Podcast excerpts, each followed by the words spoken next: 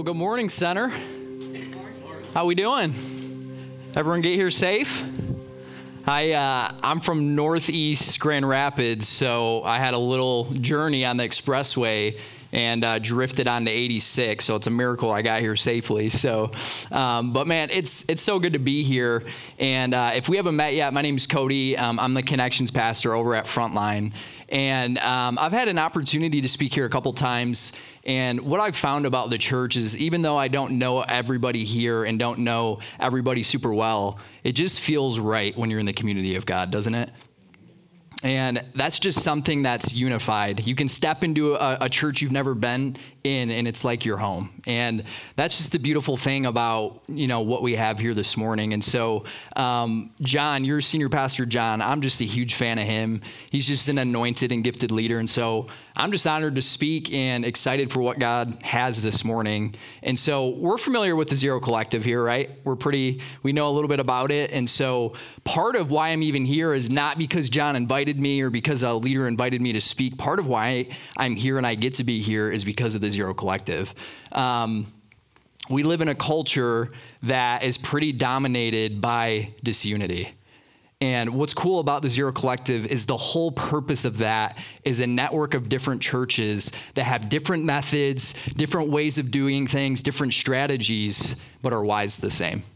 And the why is about Jesus. And so that's why that's why I get to speak here. And there's no greater honor. What we get to be a part of with the Zero Collective, that's special man, God's in that. And um, just as I talk about, um, you know, different the differences between all of our churches, right? We all have a little bit different expression of worship. Um, every one of the church, a part of the Zero Collective, reaches different people, but the why is the same. And so I want to have a little bit of fun just at the top here and talk about different methods um, that we're all going to be familiar with that have changed over time. And, um, and that changes our experience of life. So, um, first picture I'm going to put up is a picture of. So, if you're under the age of 20, that is a phone book. You may you may have never used one of those. And um, in 1878, the first phone book was on a piece of cardboard, and there was names written on it of people who owned a phone. Right. So that's like cutting edge technology for that time. And so it got a little bit more sophisticated. So um, you know, obviously that that phone book is able to you know look up people's names. You're able to get their their phone number and their address from that. And so if you're under 20, I'm just teaching you what a phone book is is because you may not have ever used one. So, in the room, show of hands, have you used a phone book before? Oh, wow, look at that. All the young people's hands are not up. They're like, what's a phone book? Is that like the newest iPhone? Like, what is that? So, I, uh, uh, when I was in elementary school, that is how I would call a friend on their home phone, which is also ancient technology. And so I would, you know, I'd put the phone book on the kitchen table and look up the last name and call and hope they would answer. Um, and so as needed as that was, that's like completely obsolete now, right? All of us probably have one and it's used to weigh something down. That's it. That's all we use it for. So um, the phone book. So next picture is the iPhone. So that's specifically the iPhone 1. So this was announced in 2007 and now that phone's pretty much obsolete right? Probably nobody in this room has it.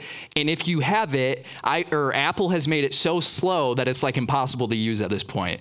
So you know you, we just see the speed at which things are shifting and um, whatever phone or device you have in your pocket 10 years from now probably going to be obsolete. So you can sense kind of a pattern here.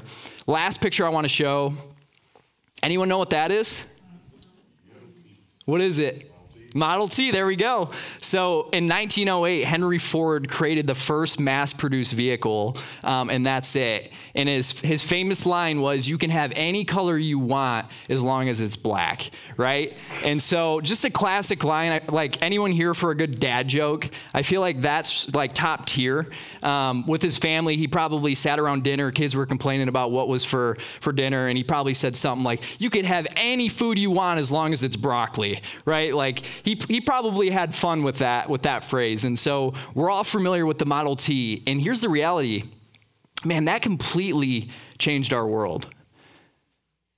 Not many people had a car before that time, and now it's mass produced. And so, um, you know, we're living in, in a day and age where things shift so quickly. And so now, if you have a Model T, it's probably in your living room, stanchion with caution tape because it has so much value because there's none of those left, right? And so we see how quickly things move and become obsolete. So, the point I'm trying to make here is the methods we use, they change. The methods we use change, things become obsolete. Um, through culture, we see that shift, but the why is always the same. The reason we use a phone is to communicate, the reason we use vehicles is to travel. So methods change, and we see that and how quickly that happens, but the why is always the same. And so, what if I told you this? We have access to somebody who will never become obsolete we have access to somebody that has more value than the Model T or anything else for that matter. And this person is accessible to anybody, regardless of their, their status, how much money they have, or anything else. And what if I told you there's biblical proof for that? Here's the problem. Here's the problem. Some people today are asking this question Is the church becoming obsolete? Is the church becoming obsolete? And so, uh, you know, we're all, especially if you're a young, you're in the younger generation here, you're you're experiencing this. Um, we have access to so much information and technology, and so there's so much um, communication throughout our world, and we have a lot of people um, who are creating their own identities. That it's, it's not a biblical foundation of an identity, it's identities that we're creating. And so maybe you've heard the term live your truth, right? That's kind of like the mantra of this age is like, hey, if you just live your truth, whatever makes you happy, just do that.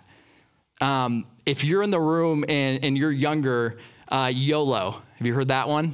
I'm looking in this. Yep. So I got some head nods. So you, YOLO means you only live once. Same kind of thing. Same kind of thing. YOLO, you only live once. Do whatever you want, damage your body, just whatever makes you happy, do that. And so what we see happening is we have people now that say, I don't, I don't need the church. I don't need it because I have Jesus. I don't really need to gather because Jesus goes with me wherever I'm at. I don't need the church.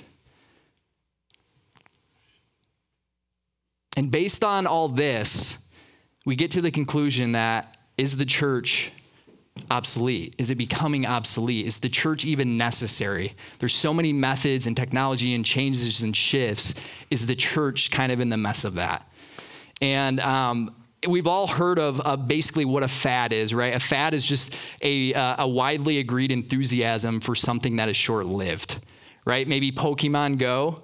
You don't see too many people walking around still like bumping into traffic looking at their phone, right? Because it was a fad. It was something that had high energy for a while and then it and then it kind of lost steam there. And so there's tons of fads out there. We see them in culture, they come and they go. Um, and so the question is is the church one of them? Is the church of fad? Is it, is it just something that's short lived, it's a high enthusiasm, and then eventually it's going to be gone? And so the question we have to ask is well, part of what makes a fad a fad is it's short lived. And so when we look at the history of the church, um, it outlasted the Roman Empire, it outlasted the Crusades, it outlasted the Middle Ages. And so, much like the phone book, the iPhone 1, the Model T, I would agree with this. I agree that church methods become obsolete. Leaders change, things shift, but the church will never become obsolete until the day Jesus comes back. And what we'll see is if you're in the room and you've been at church for 50 years, you're sitting in this room and things are very are likely very different than what you experienced then. And so what we'll continue to see is there will be innovations and different expressions of worship. But can I get an amen that the why is still the same? So, how do we know that the church is needed? It's simple. Because our need for Jesus will never become obsolete. That will always be true of us. God has uniquely designed each of us to love him. He didn't design us to be like anything other than himself. And so, if that's true, and if we believe that in the room, then there will always be a need in us. And I can just say the fact that this is this is only continued to grow. And so, part of the way that God has designed things and, and the way that things are is the church doesn't exist for us. We actually are the church. Center Church is not the church building, right? When we all leave here, it's just a building. What makes this church right now is you guys are here. We are the church, and we exist for the world to know Him. That's our greatest mission and our greatest purpose is we exist for him so that we can be his hands and feet in the world. So, A.W. Tozer, um, he says this. He says, Many people say, try Jesus. He's not there to be experimented with. Christ is not on trial. You are. Oof. We live in a time where God and church is in question. People are asking, does it matter? Does it really, do we really need to invest our time there? And we put God to the test and we ask all these questions, but can I just say in the room that God is not fearful of his church, his bride, becoming obsolete? He's not. God is not worried about the state in which our world is at right now. As scary as that may seem to us, he's not. He's not worried. God is not confused about what we are to do next. We are. The world is. I find great comfort in that. I got to admit, I get caught up in this stuff. But when my, when my uh, posture is towards God, there's confirmation there that He's still in control and He's on the throne. And so, part of what I want to talk about is last week, we talked all about church, right? We talked about um, why we should belong to it and just the, the, really why it's there. And so today I really want to spend some time on the purpose and the mission of that church. What that means for us, um, how we function in it, and practically what that looks like moving forward. So, um, part of what I want to do is we just said, right, church isn't a fad because of how old it is. Things that are old are not fads. Um, and the church is really old and it's been around, and um, God, only God can do this. The enthusiasm in church has always been up here. Not emotionally from us, but just how beautiful it is and that's because of God, and that's the Holy Spirit's work in that. And so, as I go and uh, as I talk about what church is this morning, I'm going to go way back. I'm not going to go to yesterday or 100 years. I'm going to go way back to the Old Testament when God started to build his church, and we're going to start a foundation there. So, um, we're all familiar with probably Abraham, right? There's a song, Father Abraham. Some of you may know that, could probably rehearse that. So I don't know. Maybe we'll do that at the end of service and have a ball with that song. Who knows? So, um, so Father Abraham, he's um, um, God's kind of chosen instrument to like basically uh, having this path of redemption laid out. And so there are three um, promises that were given to Abraham by God that were part of this redemptive plan that God has for us that matter for our salvation, right? It matters for our relationship with Jesus. So we're going to have those up on the screen the three promises. So, number one, land. So part of the promise was land, um, and it's part of the same reason why this church is here, right? Like we just we need a place to gather, and so God said, "I'm going to uh, increase your descendants," and part of that is they need land. They need a they need a place to continue to grow, to gather, to be in community. And so number one, uh, the promise is land, and um, what's cool about that is the land was actually that promise was fulfilled in Deuteronomy 28 through 30. And so we see it started in the Old Testament and ends in the Old Testament. That promise was fulfilled. The next thing we have is uh, son and family. So God knows at some point Abraham is going to die. And so what, what, what God wanted to make sure is that his dynasty, his legacy didn't end with Abraham. So part of what was necessary was that there was a next generation that could carry on what God started with Abraham. And so uh, Abraham has a son, Isaac. And um, what's cool is that. Um, that promise is actually fulfilled in the Old Testament as well. His son Isaac was born. He continued that trajectory that God had planted in Abraham. And then when Isaac passed on, then the nation of Israel continued on. So, land, son, and family. So, those two promises, what's different about those two than the next one I'm going to get into is both of those were fulfilled right there in the Old Testament where it started. Now, the second or the third one is all blessed through you. So all people, all nations will be blessed through you. This one is a culmination of those three promises. So, but before God confirms his final promise to Abraham, he puts Abraham's faith to the test. Some of you are going to know this story. It's going to make us cringe. And it had to do with his son Isaac, who we know would later become the heir of, his, of what Abraham had started. So I'm going to read here in Genesis 22, 1 through 2, if you got your Bibles. If not, it'll be up there on the screen. Um, so this is what it says. Sometime later, God tested Abraham's faith. Abraham, God called. Yes, he replied, Here I am. Take your son, your only son, yes, Isaac, whom you love so much, and go to the land of Moriah. Go and sacrifice him as a burnt offering on one of the mountains, which I will show you. Yikes. If you're a parent in the room, you're like, I can't even fathom this right? I can't even fathom having to sacrifice my son, little alone having God tell me to do it. What's interesting is contextually, um, it was normal for other gods to request child sacrifice for people. So, although it's shocking for us to hear that, and it is shocking um, because we're like, man, we couldn't do that, we'd be arrested today. For them, that was like a normal request from a God to, to offer a child in sacrifice. Um, and so, the question coming out of this reality of, of God asking Abraham to sacrifice his son is this Is he like all the other gods? Is Yahweh like all the other gods? Or is he set apart? Is he different somehow? So that's the question we see here. So here's where the story picks up with, with um, Abraham and, and Isaac. so they're having a little father, uh, a father and son road trip, right? The only difference is, is their itinerary maybe look different than some of us in the room, right? His itinerary is, I have to sacrifice my son on this mountain. How is this going to play out? Um, and so they're and and what's interesting too as you think about this they're climbing a mountain so this trip isn't like a, hey we're just going to the backyard and we'll get this done and it'll be over this is they're they're climbing a mountain, and uh, God had revealed to Abraham what was about to happen, but Isaac doesn't know. So Abraham and Isaac are on this journey, and even in the text, you can feel the tension welling up. And at one point, Isaac says, uh, Dad, where's the sacrifice? And, you know, as a dad, what do you say to that? And so he just kind of says, Well, God's going to provide it which later we'll know is true, but he thought it was going to be his son. But he doesn't tell Isaac that, and neither does God.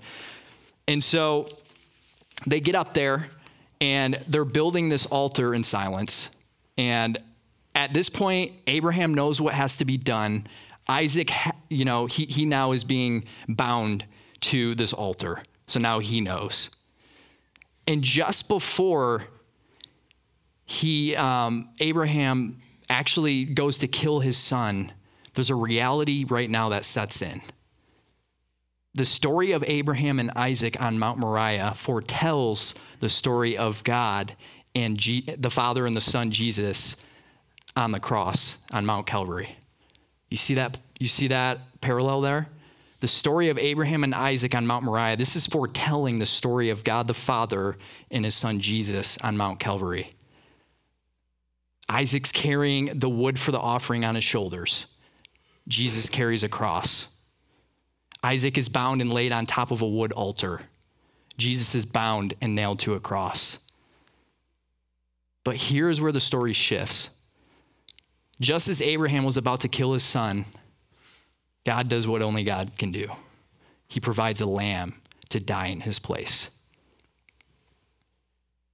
God provided his only son, Jesus, to die in our place on the cross. And so that's what we see. That's the foretelling of that story, leaning into what Jesus is doing. What Abraham could not do um, and, and was not asked to do in sacrificing his only son, God did on our behalf. He fulfilled the requirement of the sacrifice, and he gets all the glory. And so here's what I want you to hear it was never about sacrificing Isaac. Because we all know throughout the Old Testament, when somebody sinned, something had to die, and it was normally an animal. And what we know about that is, is that was temporary. So if somebody sinned again, you have to kill another animal. And so by, by sacrificing Isaac, that was never God's intention. It had nothing to do with that. It wouldn't have solved anything anyway. It'd be like putting a band aid on a, a giant leak. Here's the reality God wanted to see the posture of Abraham's heart. And you gotta, you gotta imagine, you, Abraham, he had to have been like, Really, God? This is the method? You're gonna make me kill my only son? That's the method you've chosen? But here's the reality he was gonna go through with it. Why? Because Abraham was on mission. And that mattered to God more than anything. That he was sold out to be obedient to what God was saying, even when it seemed insane, which it was.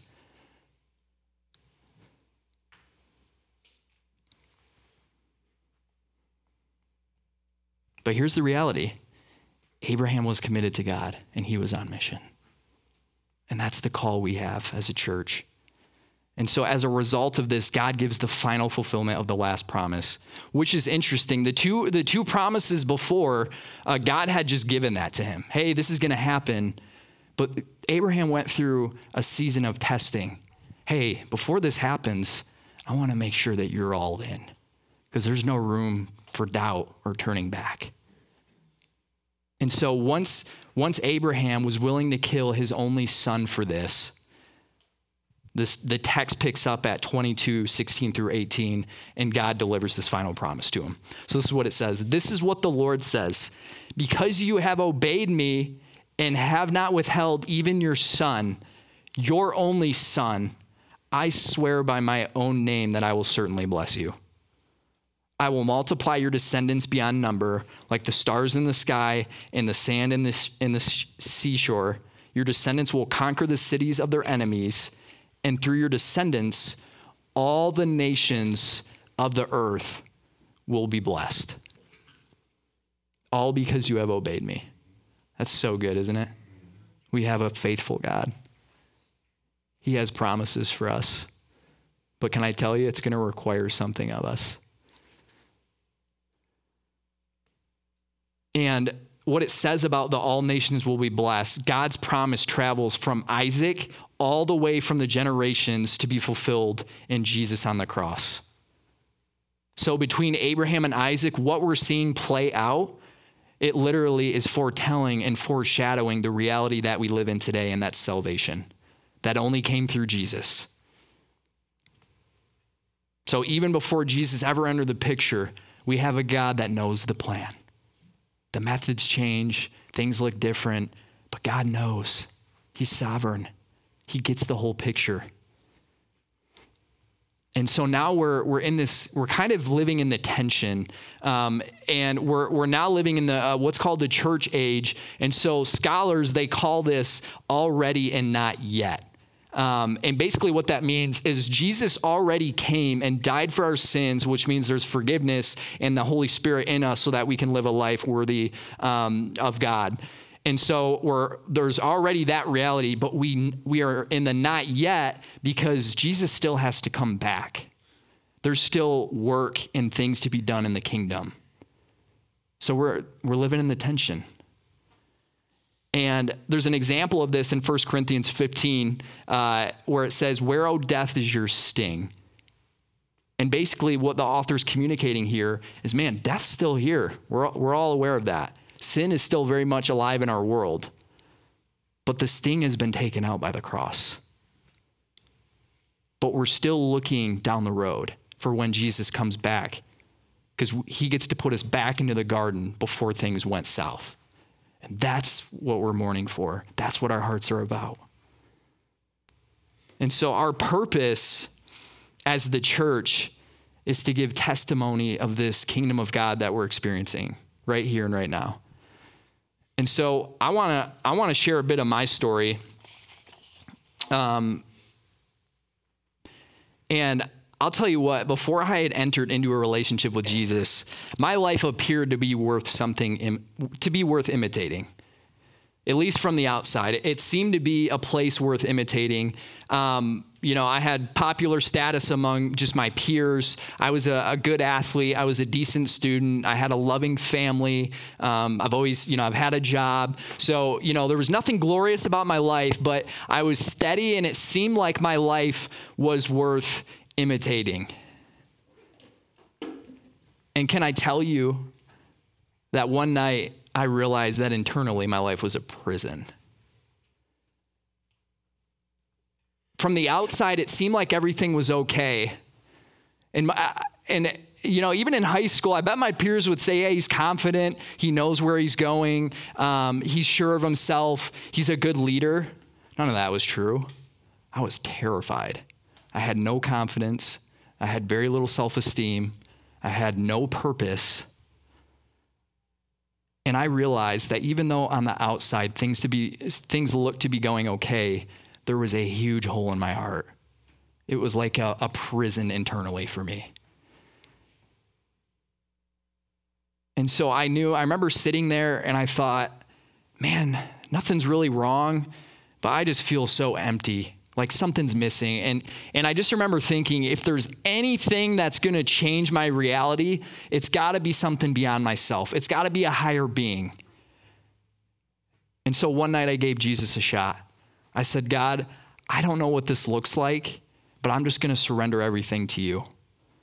I'm just going to surrender everything to you and give it a shot. Not not just like i'm going to test the waters a little bit. God i'm all in I laid my pride on the table. I laid all the mess that I was going through. I said, God, I'm all in. Let's see, let's, I'm in for the ride. Let's see what happens. Two days later, I texted my friend who uh, at the time hated church worse than me. And I said, Hey, what are you doing tonight? He said, I'm going to church with some friends. It's like, really? I never thought I'd hear that out of your mouth ever. And so I said, Well, can I go? He's like, Yeah. So we drive 40 minutes to a church. And now my arms are out. I'm praising God. I get connected to community. I don't have time to tell the story about how I got tricked into going into a mission trip, but that's a whole nother God story. I end up going on a mission trip, and now I realize that my life would never, ever be the same. God had settled in. and what's interesting is for me, I was experiencing nothing I'd ever experienced before. But what people were experiencing, at least from the outside, is man, Cody's weird now. That's what my friends were saying. Man, he's different. Like, he's just weird. And I remember I sat down with my mom and she said, What's going on with you? And to help you understand a little bit, I was very social. I was always out on the weekends. I was always doing things. And part of what God was cultivating in me was a relationship with Him. And there wasn't space for sin anymore. And so part of why I spent a season in isolation is God was working on me. And so I couldn't go out and, and drink and fool around with girls anymore because God said, I'm calling you higher and you have to take a season where things are new in you. And so when I sat down with my mom, she said, Have I like failed you as a mother? Like, what's wrong? And I said, I said, Mom, I know how obscure the season I'm going through looks like, but I, I need you to know that I've never felt so full. I've never felt so much joy. I've never felt so present, even in being in isolation in this season. God has made his dwelling inside of me, and there's no greater joy.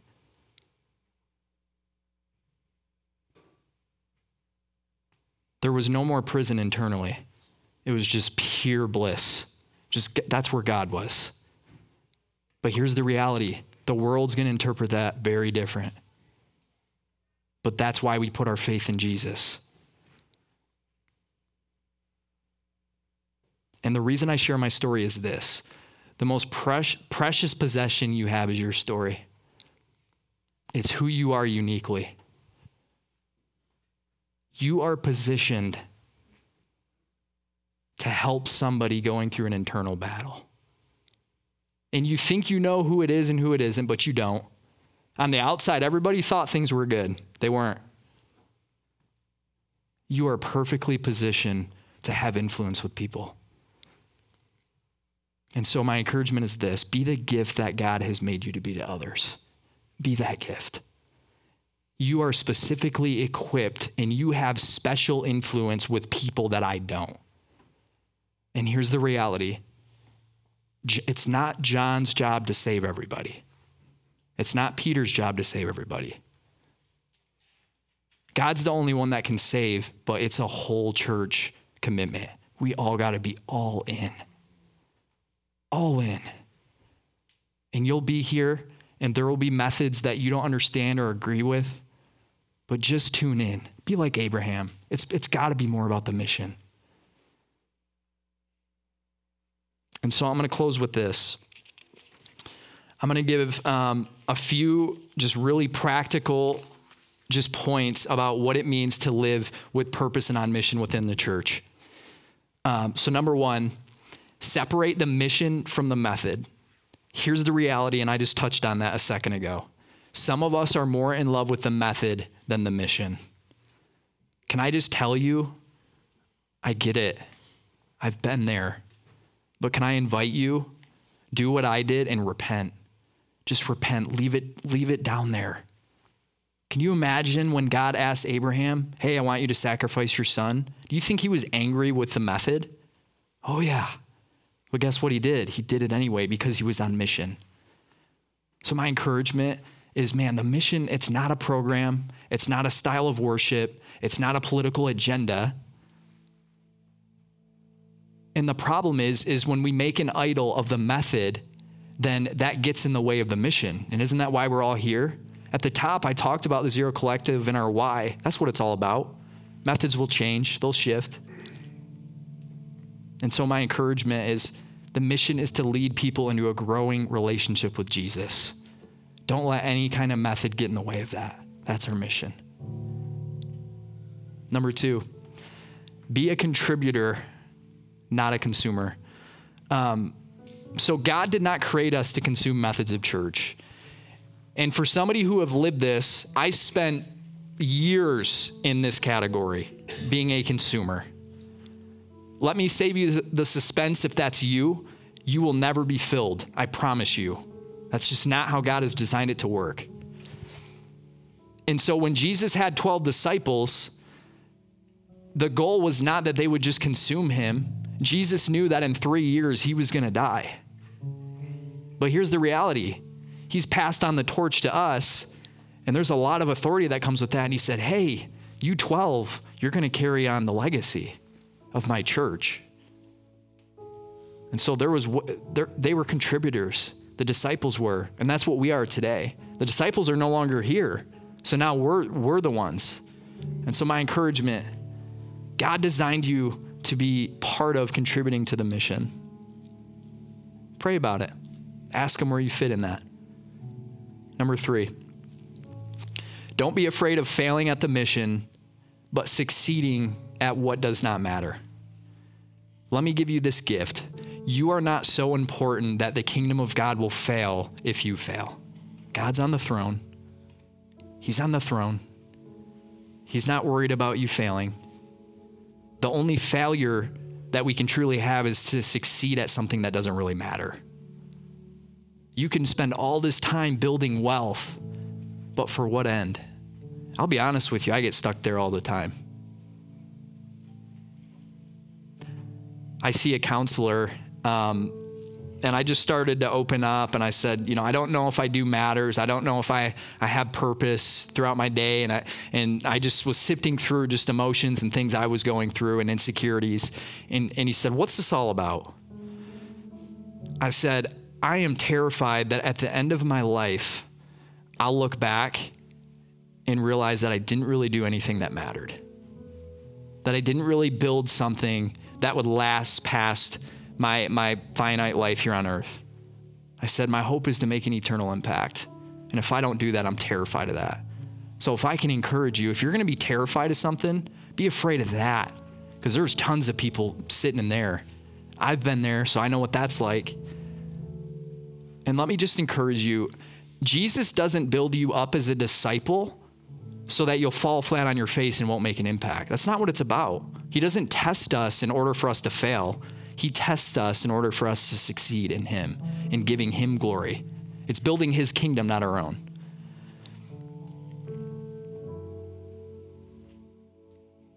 And so, my encouragement is the only failure is to succeed at something less than the mission. So let's do it together, church. Let's be on mission. And so, as I close here, the church has a mission and a purpose, and it's to transform lives, right? And that starts with us, and we share that with other people. And so, here, I'm going to pray here in a minute. Um, and so, as we go into worship, here's what I would encourage you to do Who is positioned in your life that you have special influence over that, that, is, that God would ask you to share your story? Who can you share your story with? who can you show the magnitude of God that you get to you get to walk with every day? Let's pray. Holy Spirit, we're just grateful that we get to gather. And God, you're, you're always moving your church to the greater good and the greater why, and it's about you. God, I, there are times where I'm selfish where I just make it about me and it's got to be about me or else it's the wrong way. And God, it's so easy to get stuck there and sin and, and evil is always on the prowl. But God, you are gracious and you are powerful enough to get us out. God, you unify your church. And like Abraham, when we step into obedience of what you're calling us to do, there we find perfect unity within your bride. And it's not perfect because of what we do and don't do, God. It's perfect because you are perfect and you said it is. So, God, we trust your holy name. We love you. And we acknowledge the purpose and mission you have for us to experience transformation and to share it with others. And all God's people said, Amen.